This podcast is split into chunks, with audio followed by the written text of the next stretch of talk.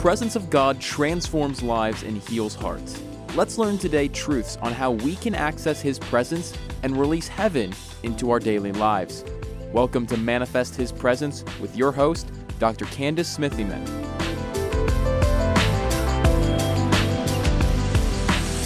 Well, hello, everybody. It's Pastor Adam again.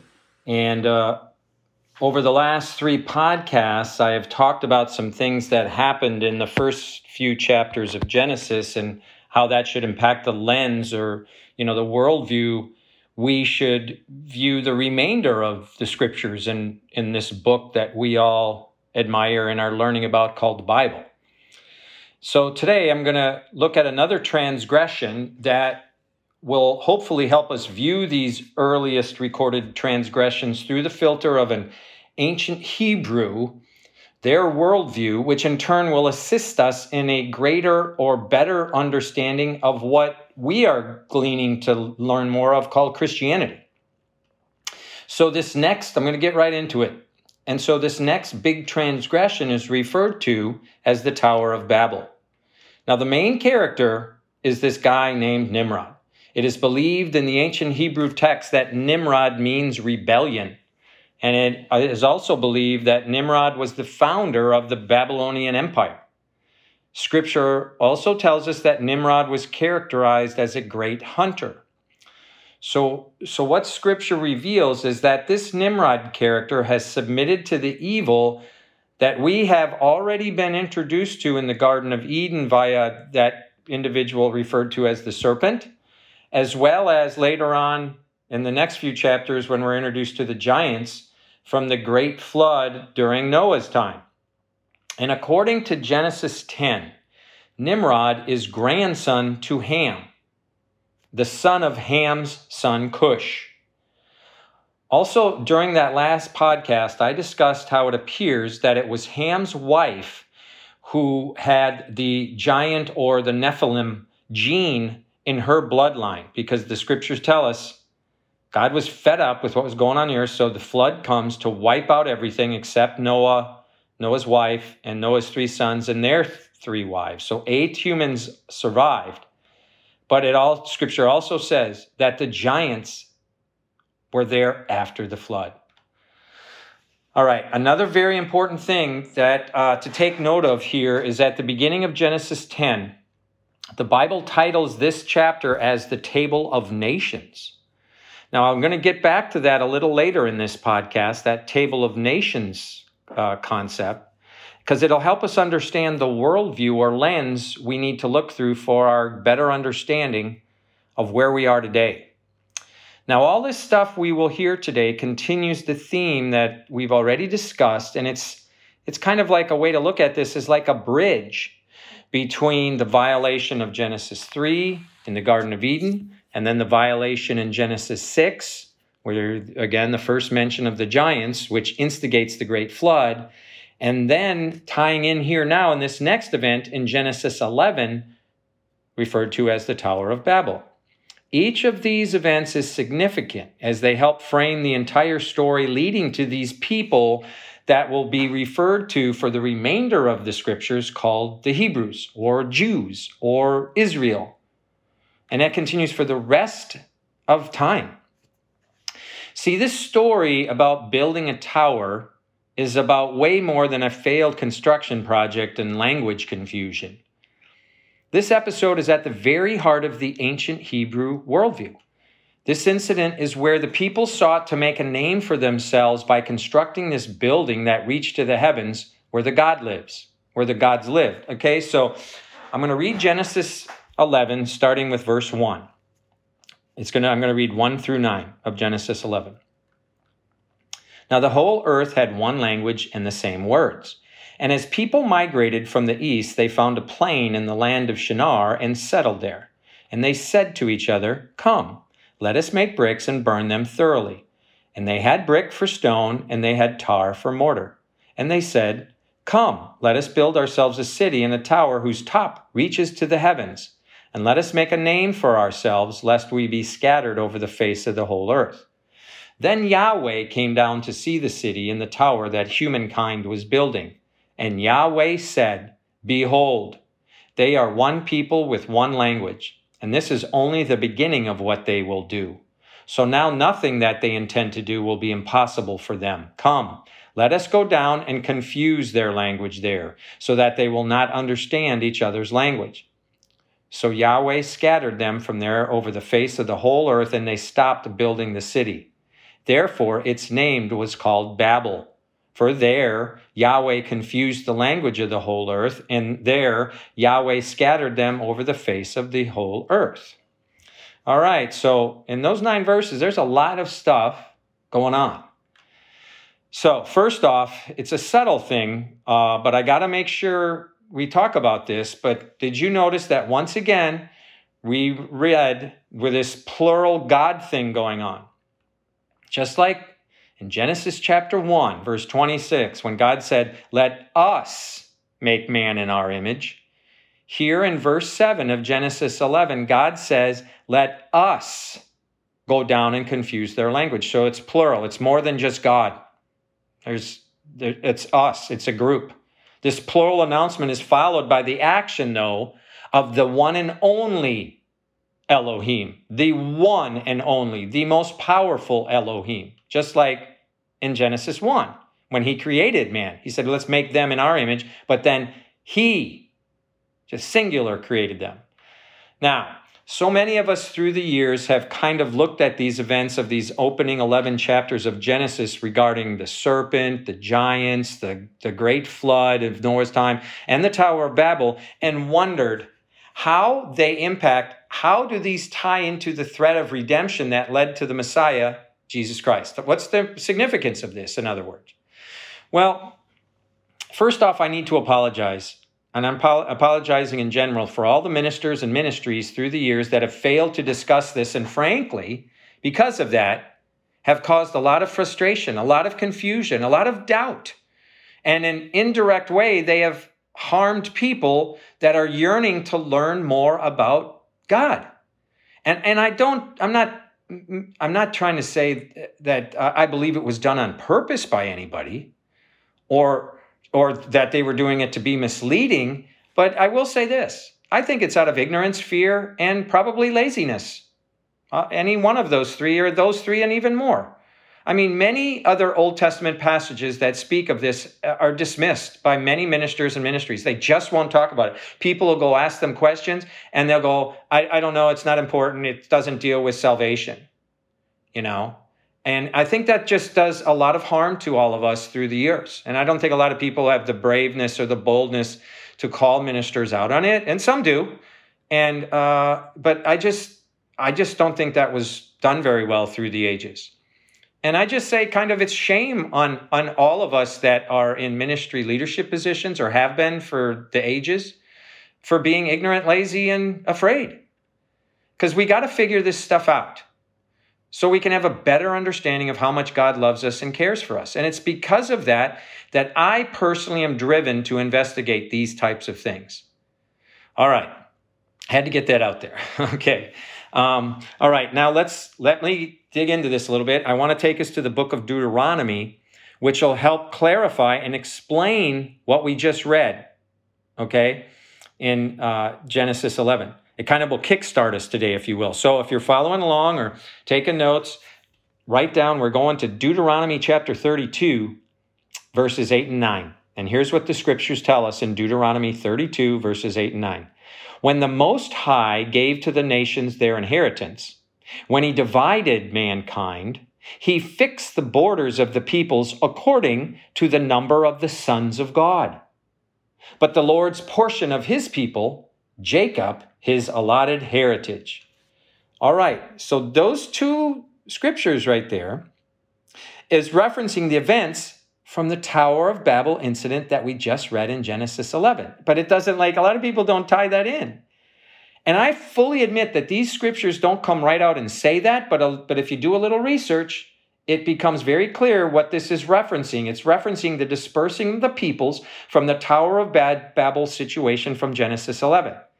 See, when God dispersed the nations at the Tower of Babel, it resulted in him disinheriting those nations and those people that followed those spiritual being, beings that were going to be the head of those nations.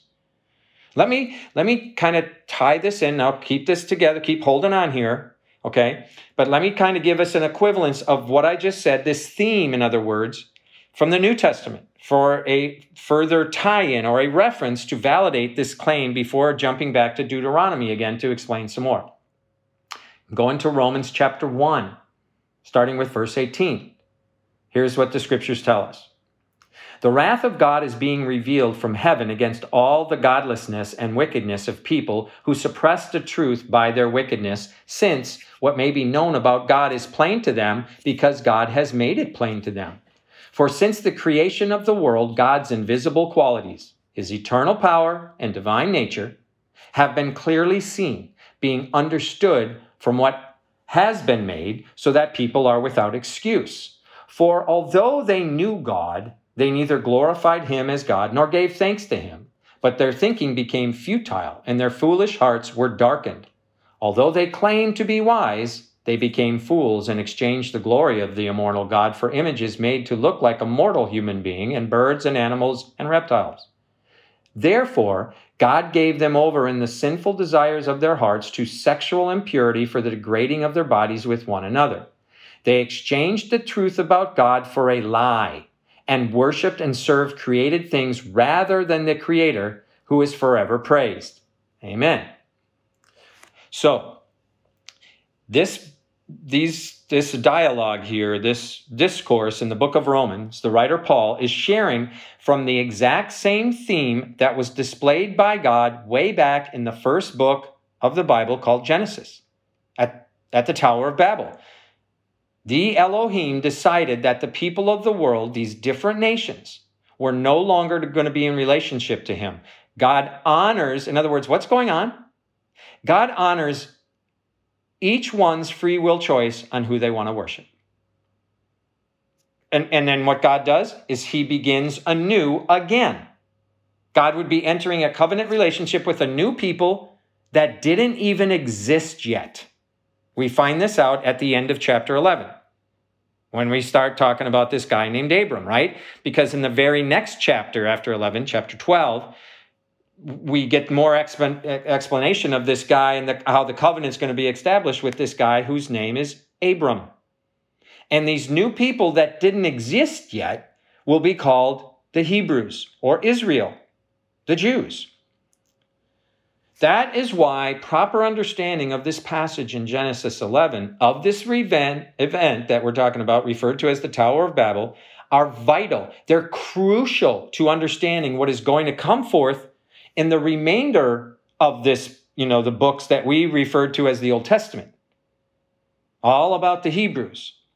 Now, okay, I hope this is making sense. Again, this is the beauty of this We've got this technology. You can pause it. You can go back and listen again. You can take notes. You can question it. You can research it, but it's there. So I want to jump back now to what we read in, in Deuteronomy 32 and, and that passage.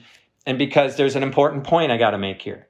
Because most English Bibles do not properly translate the last part of verse 8 of Deuteronomy 32. The accurate reading is what I read earlier. It's this at the end. According to the number of the sons of God. The last few words of that verse 8 should be properly read according to the number of the sons of God. But most English Bibles, I bet you if you have a, a Bible right in front of you, it reads like this according to the number of the sons of Israel, or the children of Israel, it might say. That's so, uh, the word they changed there was sons of God to ch- sons of Israel or children of Israel. And that change has an enormous impact. Now, let me share some detective work in explaining this. The text we're reading here, the, fortunately for us, this is part of what the, where the Dead Sea Scrolls, you know, when they discovered this, Deuteronomy, the book of Deuteronomy was some of the scrolls they found. This entire event being discuss- discussed in Deuteronomy 32 is about what happened at the Tower of Babel, Genesis 11. Well, folks, that event happened before we're introduced to the, this guy named Abram, who would eventually become the person God will use to be the father of all the nations, but specifically the nation of what? Israel, through, through his grandson, who? Jacob. These people and our nations were divided at Bible, at, I mean at Babel, sorry, were divided at the Tower of Babel before Israel even existed as a people group. What I'm getting at is it makes no sense for God to divide up the nations of the earth according to the number of the sons of Israel. In, in that right? That would say in Deuteronomy 32 at the end of verse verse 8, if there was no Israel when this was referencing Genesis 11 at the Tower of Babel. I hope I hope you're following what I just said. Because because folks this is a significant error to, to say it was the sons of israel or the children of israel when it's crystal clear that there was no israel yet. That's why scripture in deuteronomy 32 8 referencing the tower of babel should properly read the sons of god i hope that makes sense and we can see the significance of that error because it has a domino effect of errors reaped from that improper translation. It just keeps getting bigger and bigger, and, and our worldview would be, you know, and then we'd be continuing to properly interpret things wrong because we'd say, well, Deuteronomy 32 8 says it was the sons of Israel. It's not the sons of God. Uh, wrong. And you know how many times this goes on in scripture? A lot. I hate to tell us this. Now, I want to look look into and investigate the table of nation things. I want to go back to that. That was mentioned in Genesis 10 that I kind of mentioned at the start of this podcast. And I want to talk about the meaning behind the uh, portions that were given according to the number of the sons of God. And don't forget that what we're seeing going on in our sphere, like right now, like where you're at right now, this earthly sphere, the natural sphere, always has had a corresponding action going on in the spiritual unseen sphere. These nations mentioned here are placed under the authority of the members of Yahweh's divine council. These lesser Elohim. And this was done as a judgment from the Most High Elohim. Let's not forget this. The table of nations in Genesis 10 catalogs 70 nations that are disinherited by God that's going to manifest at the Tower of Babel. Okay? Okay, so that's I'm mentioning this 70 because I want us to take note. Because if you know your Bible, you know that number is mentioned multiple times throughout scriptures. And it's not by coincidence, not by accidents, it's on purpose. For instance, Moses is encouraged by his father in law Jethro to get some elders to help him tend to the people on their way from Egypt to the promised land. In Exodus 24, right, it, it tells us that Moses had 70 elders to assist him in pastoring the people all those all the Jews as they're moving out of bondage towards the promised land. Well, are you aware that the Jewish Sanhedrin followed this very same leadership structure, you know, during the time that Jesus was there? There were 70 of them including the high priest. Are you aware that in Luke chapter 10, Jesus sends out 70 witnesses? He sends out 70. He sends them out two by two, but he sends out 70 to go out. It's not by accident, folks. God is restarting his intended Garden of Eden rule with Israel. Israel will have a single earthly leader, eventually the messianic king, the ultimate offspring of Eve, right? And a council of 70.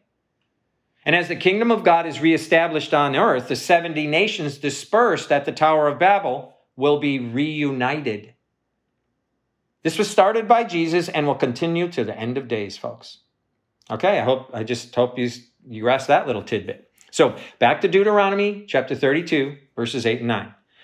What is being said here is that God has apportioned or handed out the earthly nations to the rebellious sons of God. So now I want to bring another set of scriptures to kind of assist in helping us to digest this information as well as help us to paint this full picture of this scenario. And I'm going to the book of Deuteronomy again. It's just earlier in Deuteronomy chapter 4. Start going to read verses uh, 19 and 20 of Deuteronomy chapter 4. Here it is. And beware lest you raise your eyes to heaven, and when you see the sun and the moon and the stars, all the host of heaven, you be drawn away and bow down to them and serve them, things that the Lord your God has allotted to all the peoples under the whole heaven. But the Lord has taken you and brought you out of the iron furnace, out of Egypt, to be a people of his own inheritance, as you are this day. Okay.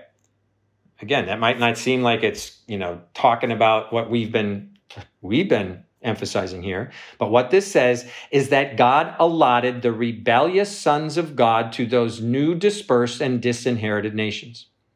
In other words, God decreed after the Tower of Babel incident that if you don't want to obey him by your free will choice, you don't want to obey him, then he is not going to force you to obey him, and you will be matched up with some other lesser God that you can worship, which is in fact these rebellious sons of God from the spiritual realm.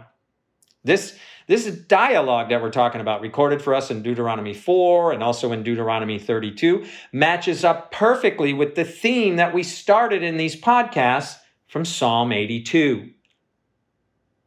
Remember that Psalm 82 had these Elohim judging other Elohim, right? The Elohim, the creator, was judging these other spiritual sons of God right? The sons of the Most High Elohim. Because what was going on? They had been corrupt in their stewardship and management of the people and the nations. Right? Psalm 82 ends with the psalmist pleading. He says, Rise up, O God, judge the earth. Rise up, rise up, the Elohim, judge the earth, because you shall inherit all the nations. Uh, to me, that's a big wow. That's just like a, oh my gosh. For, for me, when I grasp this, I had to just, you know, I'm taking a step back. I leaned back in my chair. I shut up. I just paused. I thought, OMG was my, like, I'm like, oh my gosh. I mean, for me, it was like a huge piece of all of these bits and pieces of the scriptures and the stories and everything came so fit nicely and all work together. I mean, for me, it brings some clarity to the macro understanding of the Bible theme. That it did that for me, and and I'm I think this is doing it for people when I share this. I just think it's so enlightening. It makes things so much make sense. Now, now, you may have, you know, been processing or have processed or thought or been taught that God was overly severe in his response to the Tower of Babel incident. But I, I think it's important to look through the lens of the ancient Hebrew as well as consider the context and, and not only look at God as just being a glorified building inspector. Don't forget that we must remember the context so we gain the best and proper perspective. In the Hebrew worldview, gods were perceived to live uh, at these high places as well as live in lush gardens, which is exactly what describes the Garden of Eden when the scriptures are first brought to us. That, that's where it starts. The entire Tower of Babel thing is shouting about how the humans are trying to bring heaven to earth or earth to heaven, however you want to look at it. But the bottom line is they want to live with the gods again right? The ancient Hebrew, that worldview, knows all too well that it's at the high places where heaven and earth intersects, intersect. So just like what happened in Genesis 6 when these giants, these men of renown, were taking over the earth, we find here in the Tower of Babel scenario that Nimrod and his minions wanted to make a name for themselves. So they're doing the reverse. They're going to heaven. And in conjunction to making a name for themselves, they also claimed they would bow down and worship God, the Elohim. But it was a lie. It was part of the demonic deception is they really wanted to have divine rule themselves. And the Most High God knew their true heart intentions and therefore shut them down by scattering them and preventing them from communicating with each other. In other words, what's really going on is God is helping us from ourselves. He's a, it's a measure of grace. Remember that right after the flood, God gave Noah and his sons the same instructions as he had given uh, Adam at the very beginning. He says to them in Genesis 9 1, Be fruitful and multiply and fill the earth. I mean, here it is, just showing grace and mercy. God is he loves us so much. He gave the same Garden of Eden intention for his creation to, to Noah and his sons. But once again, instead of obeying and having Yahweh be their God, the people gathered and built a tower, as we just were reading in Genesis 11.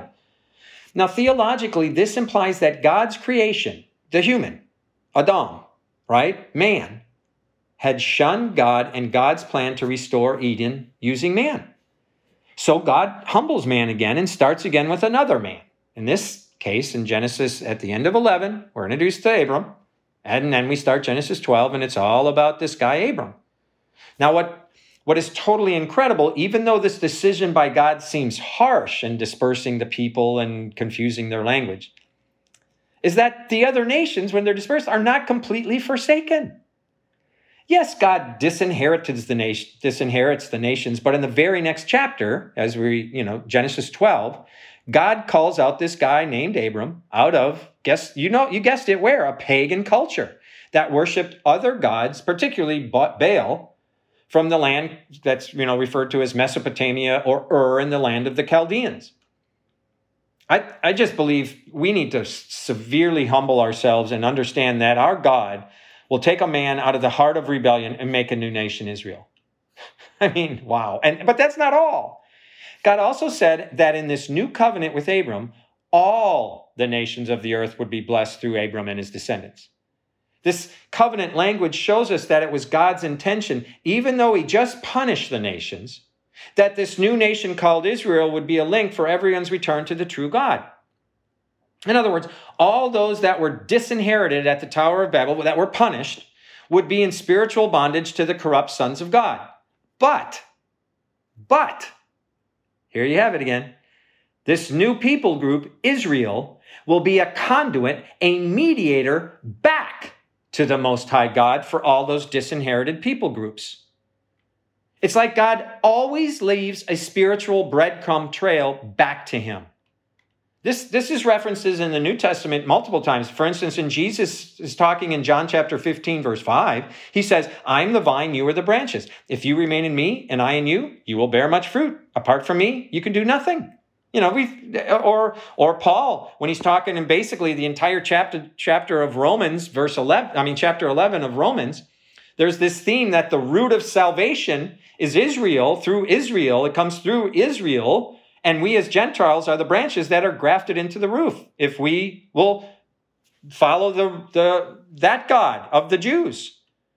And that trail leads through Israel, through, through Israel's Messiah, Jesus Christ.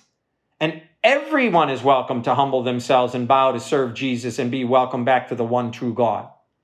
In other words, this incident at the Tower of Babel moving forward throughout the Old Testament will show Israel battling these disinherited nations in the natural realm here on earth. And God, right, there's this spiritual battle going on with these rebellious sons of God that rule over these disinherited nations in the spiritual unseen realm. And as you read the scriptures, as you're reading the Bible, this scenario is going on and on and on, kind of behind the scenes, and every story and every scene. And because this is so very important, I want to do some overview of what we've heard and what we've been listening to. First off, the Most High God, the Elohim, has an undying love for his creation called man. In other words, he's got a love for you that surpasses anything you can and I can comprehend. We, we, through these four podcasts, have looked at four incidents recorded in Genesis 1 through 11 that reveal, I hope you can see it, how caring and loving God is to his creation, man. Now, initially, God's Garden of Eden vision began with his announcement that humankind was in his image. The Most High God has divine sons, a divine family, in other words, and he declared that he would also have a human family. In the book of Genesis, we are told God had a council of unseen beings who represented his authority in the unseen spiritual realm and could participate and were given delegated authority, if you will, given stewardship in conducting themselves. So God, like before we were created, had established this delegated authority concept with his within his divine realm, in that spiritual unseen realm. Genesis also showed us that God planned a mirror kind of human council here on earth, made in the same image as the unseen spiritual beings, and was giving authority on earth to these humans to rule and reign in this realm. In other words, God had given both realms delegated stewardship responsibility. And in the Garden of Eden, these two family administrations were together in God's presence. In other words, it's where heaven and earth intersected. God wanted to live and rule with the human children in his new creation called earth, as well as the divine children in the spiritual realm at the same time on this in the same place called Eden. And as the story continues, we read that not only did humanity fail misery, miserably, but also some of these spiritual children did. In other words, free will in the hands of imperfect beings comes with a huge risk. You know, reading from Genesis 3 to 11 revealed that there is a Garden of Eden kind of yearning deep within the humankind that helps explain, things like the Tower of Babel. Things like a desire for utopia, a sense of divine presence here on earth that we all kind of strive for.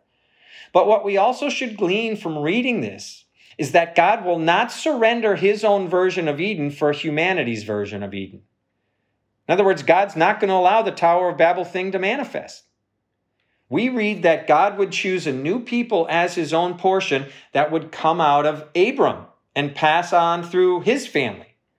God would deliver this family from bondage in Egypt, and the process used that example to show the re- in the, he's showing the rebellious sons of God that they were defeated.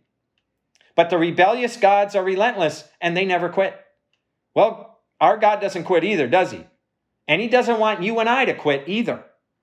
We are introduced to this theme where the Most High God refers to Israel as his son, refers to Israel as his firstborn. It is this theme that was begun at the creation of sonship. Adam, Adam was Yahweh's son. Israel was Yahweh's son. This theme continues throughout the scriptures. God refers to the king of Israel as his son. The ultimate future king, the Messiah, Jesus Christ, will sit on the seat of David and must be Yahweh's son. And you and I, as glorified believers, will sit on the throne too. We are God's sons and daughters. We are his children. See, our status began with Adam, then through Noah, then was rescued in Abram, then was fulfilled finally by Jesus Christ. Now, I'm, I am well aware that so many of us have heard and, and read the scriptures about this, what I've just said. But I am also keenly aware as pastor as I pastored for 15 years a congregation that so many don't really believe it. And you know why I can say that? Because you're the way you conduct people would conduct themselves. They don't walk the walk, they only talk the talk. They didn't do what they claim they, they believe in. But I want to again reinforce with scriptures what God says about us. Galatians chapter 3, verse 26 through 29. For you are all sons of God through faith in Christ Jesus. For as many of you as, as were baptized into Christ have put on Christ, there is neither Jew nor Greek, there is neither slave nor free, there is neither, neither male nor female, for you are all one in Christ Jesus. And if you are Christ, then you are Abraham's seed and heirs according to the promise. See, folks, we will inherit the rule of the nations with Jesus at the end of the days. That's what scripture says in Revelation 3:21. It says, "To him who overcomes, I will grant to sit with me on my throne, as I also overcame and sat down with my Father on his throne." In other words, those who finish the race and get back up each time. That's what I'm talking about. You get knocked down, who doesn't get knocked down? Everybody right now would raise their hand. Every single one of us, every human gets knocked down, gets defeated, however you want to talk about it. For a Christian gets back up after they're knocked down, right? And they're going to displace the corrupt divine sons of God that are presently ruling the nations. Remember what we shared in the first podcast of this series in Psalm 82. Those rebellious divine sons of God are under judgment for their terrible stewardship of the nations. Here's a few additional scriptures I want to encourage to share to encourage you. John chapter 1 verse 12. But as many are has as received him to those who believed in his name, he gave to them authority to become children of God. 1 John chapter 3 verse 1. See what sort of love the Father has given to us that we should be called children of God, and we are. Oh, and remember when the Apostle Paul is writing to the Corinthian church and he tells them that don't let the world's court resolve your disputes. You want to know why? Because in 1 Corinthians 6 3, Paul tells them, Don't you know that you're going to judge angels? We're above angels, people. Folks, can you see that when you are made divine, when you are in your new glorified bodies on the new earth, we will outrank angels? Believers in Jesus Christ are the most high Elohim's once and future families. We are God's once and future council. We are God's once and future rulers with Jesus over all the nations. That is our heritage. And in hearing this, aren't you grateful? Aren't you thankful? Does it make you want to humble yourselves maybe more than you ever have? Does it make you want to maybe acknowledge some things that you aren't doing right and repent? Because it should. Hallelujah. Let me close down in prayer. Father, we are so grateful for what you've done for us. We are helping, Father God, and asking you to show us and reveal to us how this ties in, these things we've heard, to give us more clarity and understanding so that we can walk taller. We can walk to knowing that we're your sons and act like it. We are your sons and daughters, and we need to act like it and show the world of it. And we can be bold and brave and have no fear. There should be no spirit of fear, that false evidence appearing real, Father God. Forgive us of those things we do that we live in fear. Give us the strength and the courage and the boldness to live like your sons and daughters. We thank you, Father, in the mighty and matchless name of your Son, Jesus Christ. Amen. Thank you for joining Dr. Candice for today's podcast. For more resources and weekly prophetic words direct in your email box, go to our website at www.candicesmithyman.com, Facebook at Candice Smithyman, or Instagram at Candice Smithyman. If you enjoyed today's episode, please subscribe, rate, and review the show on iTunes or wherever you listen to podcasts. Your review helps the show reach more people and spread the gospel.